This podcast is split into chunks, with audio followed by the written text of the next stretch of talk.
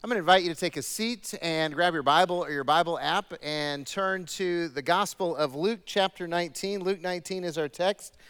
If uh, you're with us at either of our campuses and you don't have a Bible, then uh, grab one of the Bibles around you here at Sweetwater. They're in the seats around you at our Parker campus. They're at a table right at the back of the room. Go grab one of those Bibles right now and turn to page 1044, and you'll be able to follow along with us in Luke 19. That's page 1044. And, and, as always, if you're at any of our campuses and you don't have a Bible and you want one, then please take one. It's our gift to you. If you're joining us online, we're delighted to have you. But if you need a Bible, you don't have a Bible to read and you want one, let us know. We'll get a Bible to you because we want everyone to have a Bible so that you can read God's Word. Because we know if you read and apply God's Word, God will change your life. Hey, uh, since I mentioned uh, our Parker campus is joining us, uh, I just got to tell you I'm excited because this week, finally, after just about a year of uh, working on this, the permits are approved and they're waiting to be pulled, and the remodel can start sometime soon. So we're cheering here at Sweetwater Parker. I hope you guys are uh, making a lot more noise uh, right there. So.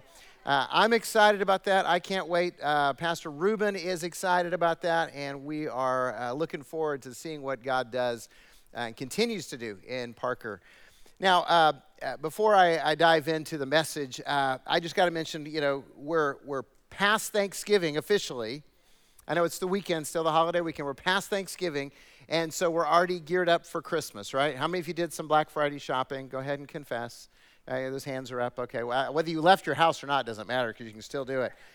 But, um, but see, you know, Christmas is ahead of us, and that means Christmas Eve services will be, you know, promoting those coming up. But I just want to share this. If you've made a commitment to follow Jesus and you haven't yet been baptized, we would love to help you be obedient. And, uh, and I can't think of a better time of year than when we're celebrating the birth of our Savior that you testify, you proclaim to the world that the Savior has changed your life. So if you're thinking about getting baptized, you know that's what God wants you to do, let us know. We do well look, we'll do it any service, anytime. Actually, we'll do it anywhere there's water in a crowd, anytime. We don't we don't care. We'll just we just want you to be obedient to Jesus. We want to help you do that. But if you'd like to get baptized on Christmas Eve, let us know. Uh, I love Christmas Eve baptisms because there's a you know this our campuses are filled with people who don't usually come to, to church and they get to see people declaring their faith in Jesus. And that gets me excited. So I'm just throwing that out there. If that's you, then grab one of those Connect cards right now and fill it out. We'll give you a call, we'll set it up, and rejoice in that together. So, how many of you uh, like accountability? Like for yourself? See, I didn't ask that for yourself at the beginning part. We could ask that question differently. See, here at Calvary, we really enjoy accountability. And I say enjoy because I mean it. Now, we've learned to embrace accountability uh, enthusiastically because of mistakes in the past. Like, for instance, we had a, a school administrator back at the very beginning of Calvary Christian Academy that embezzled money and uh, so, you know, got arrested, has a felony record for theft, all that kind of stuff. And so we learned that financially we trust, but we verify everything multiple layers. We do accountability really well when it comes to money, uh, and, and that applies across the board. And, uh, and we learned, uh, you know, accountability uh, with our kids. Look, if you're going to be a volunteer at Calvary, we're going to ask you to do a background check. You go, well, you can trust me. Yeah, we're going to trust you, but we're going to verify. See, that's, that's how that works. We're going to trust and validate. And not only are we going to ask you to, to you know, all of, all, all of our volunteers get background checked, but if you're working with anyone under the age of 18, we're going to ask you to get trained as well on child safety and all the measures that apply. We have all these rules. Why? Because we're going to trust you, but we're going to make sure that our kids are safe. We care more about our kids than we do about your ego. So uh, that's, that's just how we, we do it. So we, we embrace accountability. And, and I don't know if you've realized this or not, but, uh, well, I'll speak for myself. I'm better with accountability. I'm just a better person with accountability. So uh, it, it's kind of like, when, remember when you were in school? They had these little things that annoyed most of us called tests. Anybody like taking tests? See, oh, a couple of you raised your hand. Now, look, I'll admit, I like taking tests over writing papers. Okay, Any, anyone with me on that? Pay, tests over papers? Anyone? Yeah. See, I, I, like that because I'm lazy. But uh, I don't want to write the paper if I can just take the test. But, but here's the thing the only reason I ever studied for a test was the accountability of grades. Right? If they'd said, hey, we're not going to grade the test, would I have studied for the test? No. Why would I do that? Why would I waste time doing that? You know, see, the accountability held me uh, captive to saying, I want to pass because of grades, because I didn't want to have to look at my dad and say, hey, I'm failing. You know, the same is true at work. You know, if you know you're going to get a review, if you know you're going to get a bonus, if you know there's, there's some kind of accountability, we tend to do better. Yeah, I'll just be honest with you. Uh, I love living in Lake Havasu, and one of the reasons is because of accountability. I know that I represent Christ and Calvary 24 7. And it helps me to be a better pastor and it helps me be a better Jesus follower because I know that everywhere I go in this town, there are people who are watching me. now, that annoys some people, and I just go, no, it's great because that means I don't get to have bad moments. I don't get to have bad days. I don't get to, uh, to give in to the worst impulses in myself. Accountability makes me better. Now, the truth is, whether you like accountability or not, you cannot escape accountability in this life or the next. So today we're looking at a parable that Jesus told about accountability. He told it just before Holy Week. Holy Week is when, you know, he's, he's going to enter Jerusalem, the triumphal entry. He, he's going to teach, he's going to preach, he's going to work miracles, and then he's going to be arrested and crucified and rise from the dead. So this is right before that. This is significant in the timing of this and the placement of this because uh, he's about to be handed over to the religious leaders who are supposed to be representing God to the people of Israel and are not doing that uh, because they're going to reject Jesus and they're going to request and even demand his crucifixion. So that's, that's the backdrop of this as Jesus tells the parable of the ten minas. Verse 11, Luke 19, and this is what Luke writes. He says, As they heard these things, Jesus proceeded to tell a parable. Because he was near to Jerusalem, and because they supposed that the kingdom of God was to appear immediately. Jesus said, therefore, A nobleman went into a far country to receive for himself a kingdom and then return. Calling ten of his servants, he gave them ten minas and said to them, Engage in business until I come. But his citizens hated him and sent a delegation after him, saying, We do not want this man to reign over us. When he returned, having received the kingdom, he ordered these servants to whom he had given the money to be called to him, that he might know what they had gained by doing business. The first came before him, saying, Lord, your mina has made ten minas more. And he said to him, Well done, good servant. Because you have been faithful in very little, you shall have authority over ten cities. And the second came, saying, Lord, your mina has made five minas. And he said to him, You are to be over five cities. And then another came, saying, Lord, here is your mina, which I kept uh, hid away, laid away in a handkerchief. For I was afraid of you, because you are a severe man. You take what you did not deposit and reap what you did not sow. And the master said to him, I will condemn you with your own words, you wicked servant. You knew that I was a severe man, taking what I did not deposit and reaping what I did not sow. Why then did you not put my money in the bank, and at my coming I might have get, collected it with interest? And he said to those who stood by, Take the mina from him and give it to the one who has the ten minas. And they said to him, Lord, he already has ten minas. I tell you that everyone who has has, more will be given, but from the one who has not, even what he has will be taken away. But as for these enemies of mine who did not want me to reign over them, bring them here and slaughter them before me. Now, pretty harsh parable in, in some ways, but I want you to be, uh, just begin with the story. The story. There's two groups of people in the story there's servants and there's citizens. And, and, and it begins with a nobleman or a king who's going away. And, and again, I'm just going to uh, point this out. Jesus is telling this right before he's going to go away. This is connected to him. This is connected to the kingdom that he is laying the foundation for through his death and resurrection uh, with the apostles. And he says, Hey, I'm about to go away. And he says, This king gave, uh, entrusted his servants with money. So he called 10 servants to them, gave them each a mina. Now, we don't travel in minas. I don't think any of, of us has a mina in our pocket or a purse right now.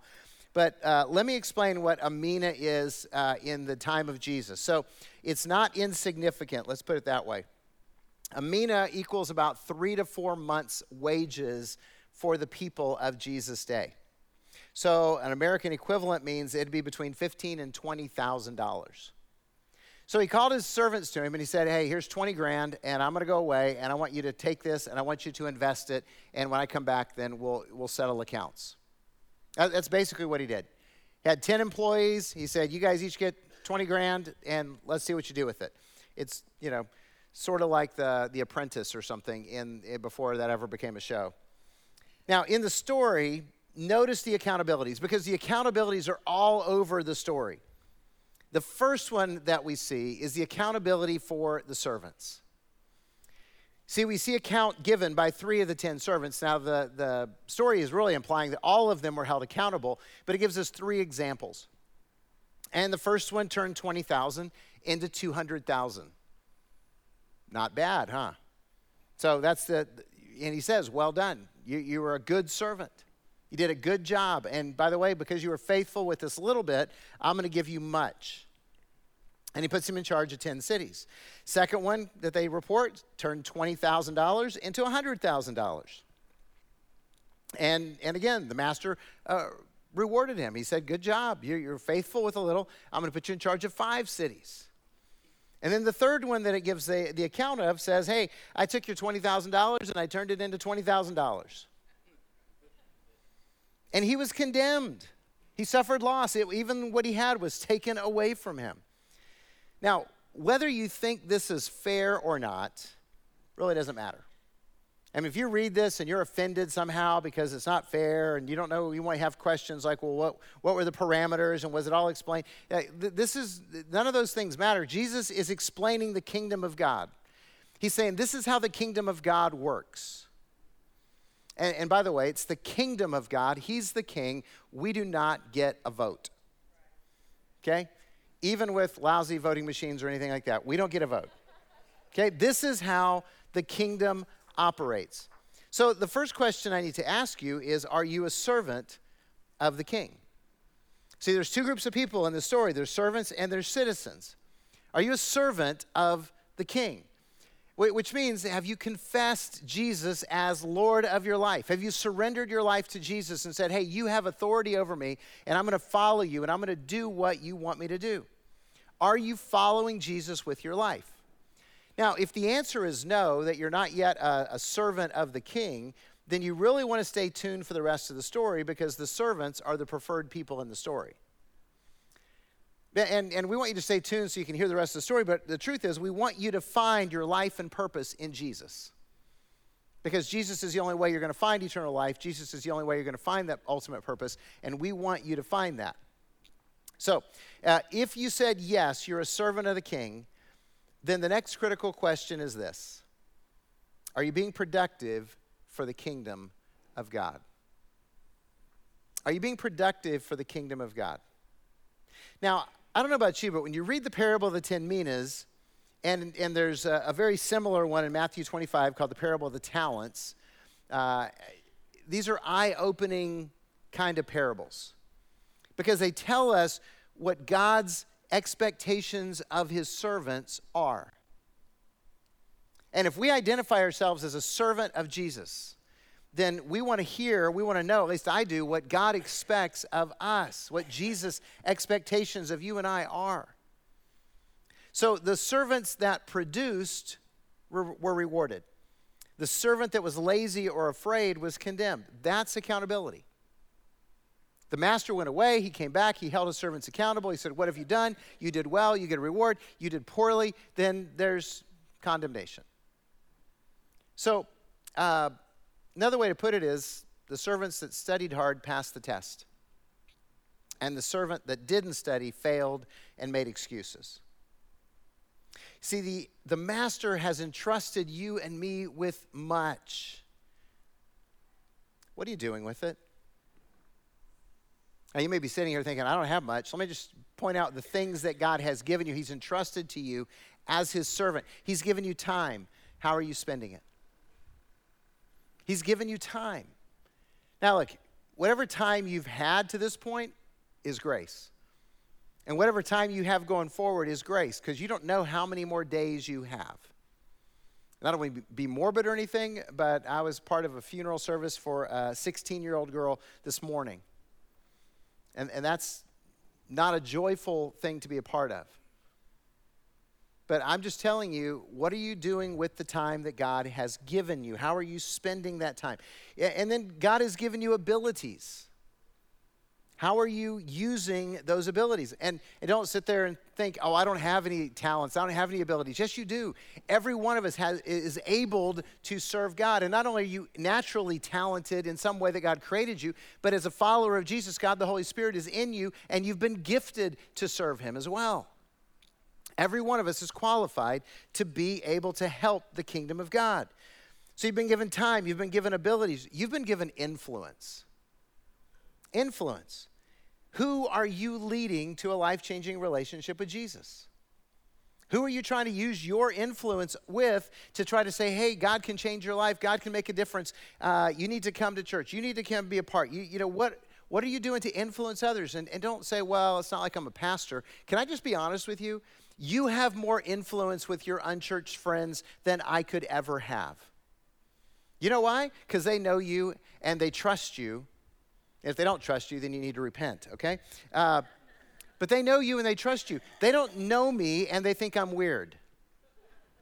I mean, I am weird, but I mean, they think that I'm just kind of like, you know, pastors are, are strange objects to people who don't come to church. And, and, uh, and you may laugh at that, and I may laugh at that, but that's reality. I have ruined many a person's golf game when they found out I was a pastor and they were playing with me.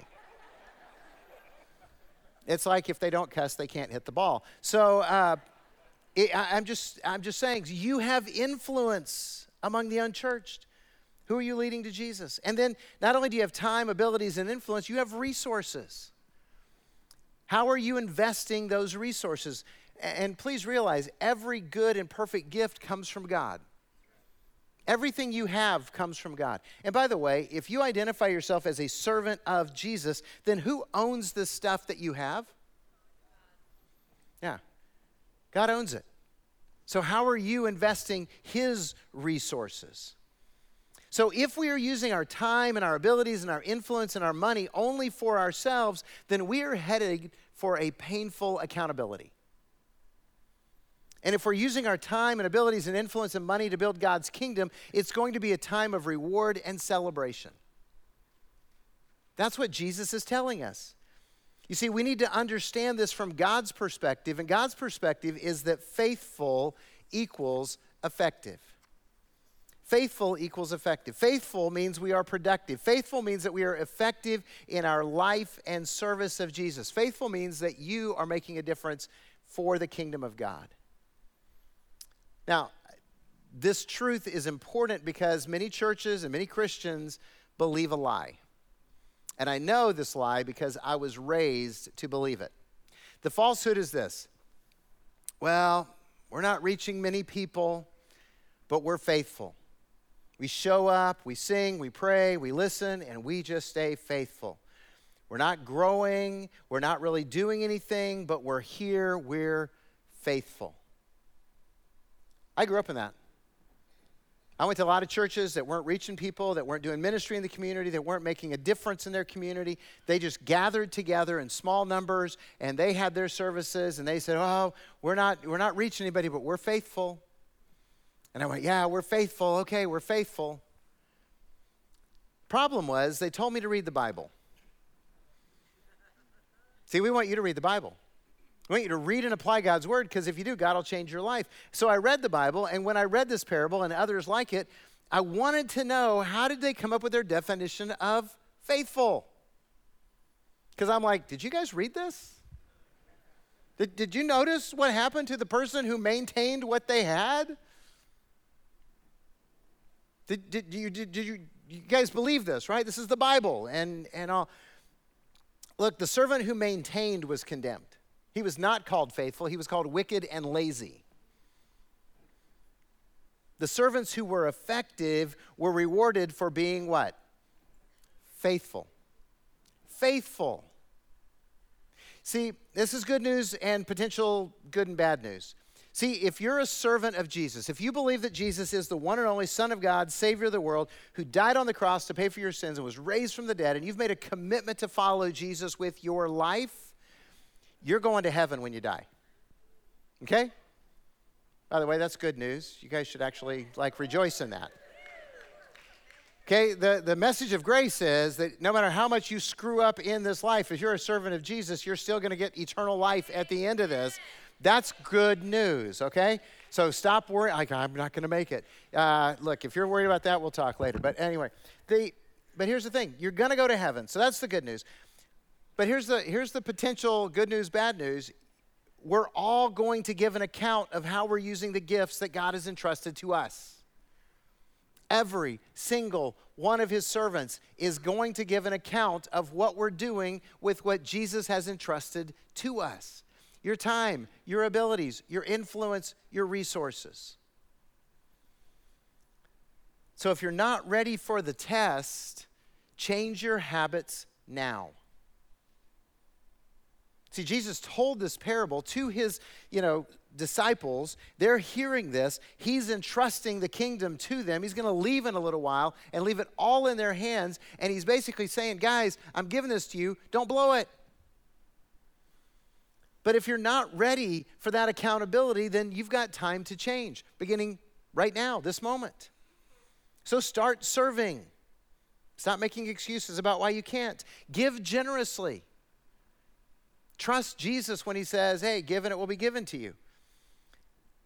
Go to Celebrate Recovery.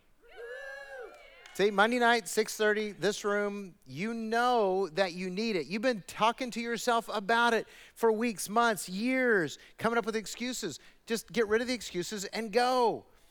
Look, invite your friends to come to church with you.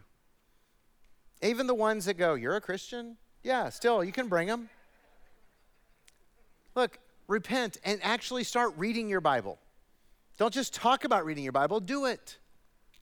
Make it a priority, not just something you hope you remember to do. Join a life group. Take Alpha. It'll answer a lot of your questions, by the way.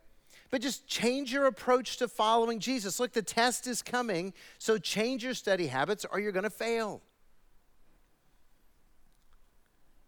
And, and, I don't know about you, but my goal at the end is to hear Jesus say, Well done, good and faithful servant. But I've also been called to be a pastor, which means not only do I want to hear that, I want you to hear that. I want you to stand before Jesus one day and hear, Well done, good and faithful servant. You've been faithful with little, I'm going to put you in charge of much. That's why we're talking about this text. That's why we're preaching this, because I want you to know that there's inescapable accountability for the servants of God. And there's accountability for rejecting the king. I don't, I don't know if you caught this or not, but in verse 14, as the king is going away, it says, His citizens hated him and sent a delegation after him, saying, We do not want this man to reign over us. And then at the end, it said in verse 27, But as for these enemies of mine who did not want me to reign over them, bring them here and slaughter them before me. In the story, the people expressed their preferences for a king. We don't want this man to reign over us. We don't want this man to reign over us. Who are they talking about? Jesus is specifically addressing the religious leaders of Israel, the people appointed by God to represent God to the people. God is standing in their midst. And what do they say? We don't want this man to reign over us. When he was crucified, Pilate put a sign above the cross that said, Here is the King of the Jews. And you know what they said? Take it down. He's not our king. Do you know when Pilate said, You would have me crucify your king? You know what they said? We have no king but Caesar. They committed blasphemy in order to get Jesus crucified, trying to hold Pilate accountable so that they, you know, politically they were going to threaten him to tell on him to Caesar. They rejected the king. We don't want this man to reign over us. And you know what's crazy? They refused to acknowledge Jesus as Messiah, even though they heard about the miracles, probably saw some of them take place. But they knew there were witnesses for hundreds of miracles. They, they heard the teachings. In fact, they tried to trap him in his teachings, and he outwitted them every single time. They saw the crowds rallying around him, praising him, and calling him Messiah. And in the end, they knew that he was raised from the dead. And they still said, We don't want this man to reign over us. They rejected the king. They didn't want to submit, and the judgment is harsh.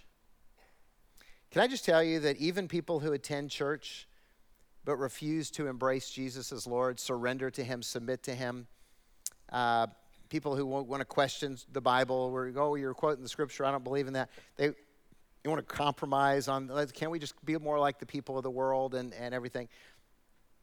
Look, if you don't want to submit, then judgment is harsh. Can I just tell you that? Because the story makes it unavoidably clear refusal to submit to God's authority leads to death and hell. I mean, the last verse in this parable is, is harsh. But as for these enemies of mine who did not want me to reign over them, bring them here and slaughter them before me. There's judgment. The rebellious citizens in the parable were killed. And, and, and, by the way, in case you're wondering how this plays out in our lives, today we reap what we sow. I just, you're going to reap what you sow. Whatever it is that you sow, you're going to reap that. that. That's why, you know, Jesus said, Blessed are the merciful, for they will receive mercy. Yeah, you reap what you sow. He said, Give, and it will be given to you, for the measure you use will be measured back to you. You reap what you sow. He said, Judge not, or you'll be judged in the same manner. So you reap what you sow. In fact, the Apostle Paul just finally said it that way in Galatians chapter 6, verse 7 and 8. 7 and 8, he said, Don't be deceived. God cannot be mocked, for whatever a man sows, that will he also reap. If he sows to the flesh, from the flesh he will reap destruction. But if he sows to the Spirit, from the Spirit he will reap eternal life. In Romans 8, he put it this way For the mind set on the flesh is death, but the mind set on the Spirit is life and peace. You're going to reap what you sow in this life. If you sow to please Jesus, your life is going to be filled with blessings. And if you sow to please yourself, you're going to invite pain and sorrow and suffering into your life. Because refusal to submit to God's authority leads to death and hell. And ultimately, if someone doesn't confess Jesus as Lord, well, in Revelation 20, verse 15, the final judgment says if anyone's name was not found written in the book of life, he was thrown into the lake of fire. See, death and hell are the future for everyone who rejects the authority of Jesus. I know it's harsh, but the truth is, death and hell are the future for everyone who rejects the authority of Jesus. But my neighbors are nice. Can I just tell you, this is why our mission is so important to us at Calvary? To lead people to a life changing relationship with Jesus so that they can have eternal life, so that they can experience hope, because Jesus is the only hope for salvation, the only hope for forgiveness, the only hope for eternal life. And, and it, by the way, if you've not yet surrendered to Jesus, can we just invite you to do that? Today, all you have to say is, Jesus, I need you to save me. You're the King of Kings, you're the Lord of Lords. I surrender. The Apostle Paul said, if we confess with our mouth Jesus is Lord and we believe in our heart that God raised him from the dead, we will be saved. We want you to be saved. We want you to have eternal life. We want you to be a servant of the king. Yes, there's accountability, but there's life in that. And if you haven't yet committed your life to Jesus, can we invite you to do that? Just pray where you are. But if you want to talk to someone, please find one of the pastors after the service. We're going to be out in the, the lobbies. The prayer team is going to be right here across the front. They would love to pray with you, pray for you. If you're not bold enough to do either of those, at least grab one of those Connect cards, fill it out, and drop it in an offering box saying, I want to talk to someone about following Jesus. Because we want to see your life changed by Christ. You see, I want everyone to find Jesus because when you find Jesus, you find life. So I look, my choice is I surrender to Jesus. I choose to serve him with my time, my abilities, my influence, and my resources. What are you choosing to do? Because accountability is inescapable. Let's pray. Father, thanks for grace. We need it. You know our lives, they are laid bare before you. You see how we spend our time. God, you know how we use our abilities. You are the one who understands the influence we have. And God, you know every penny that we spend. And as your servants, we want, we want to hear well done. So, God, right now, speak to us. We invite the Holy Spirit to convict us so that we can be obedient, so that we can change. We invite your power to move through here as we proclaim Jesus as Lord of every part of our life.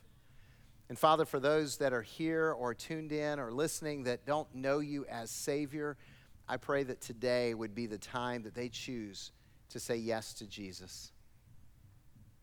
God, we love you. Thank you for loving us first, and thank you for giving us life through your Son. It's in Jesus' name we pray. Amen.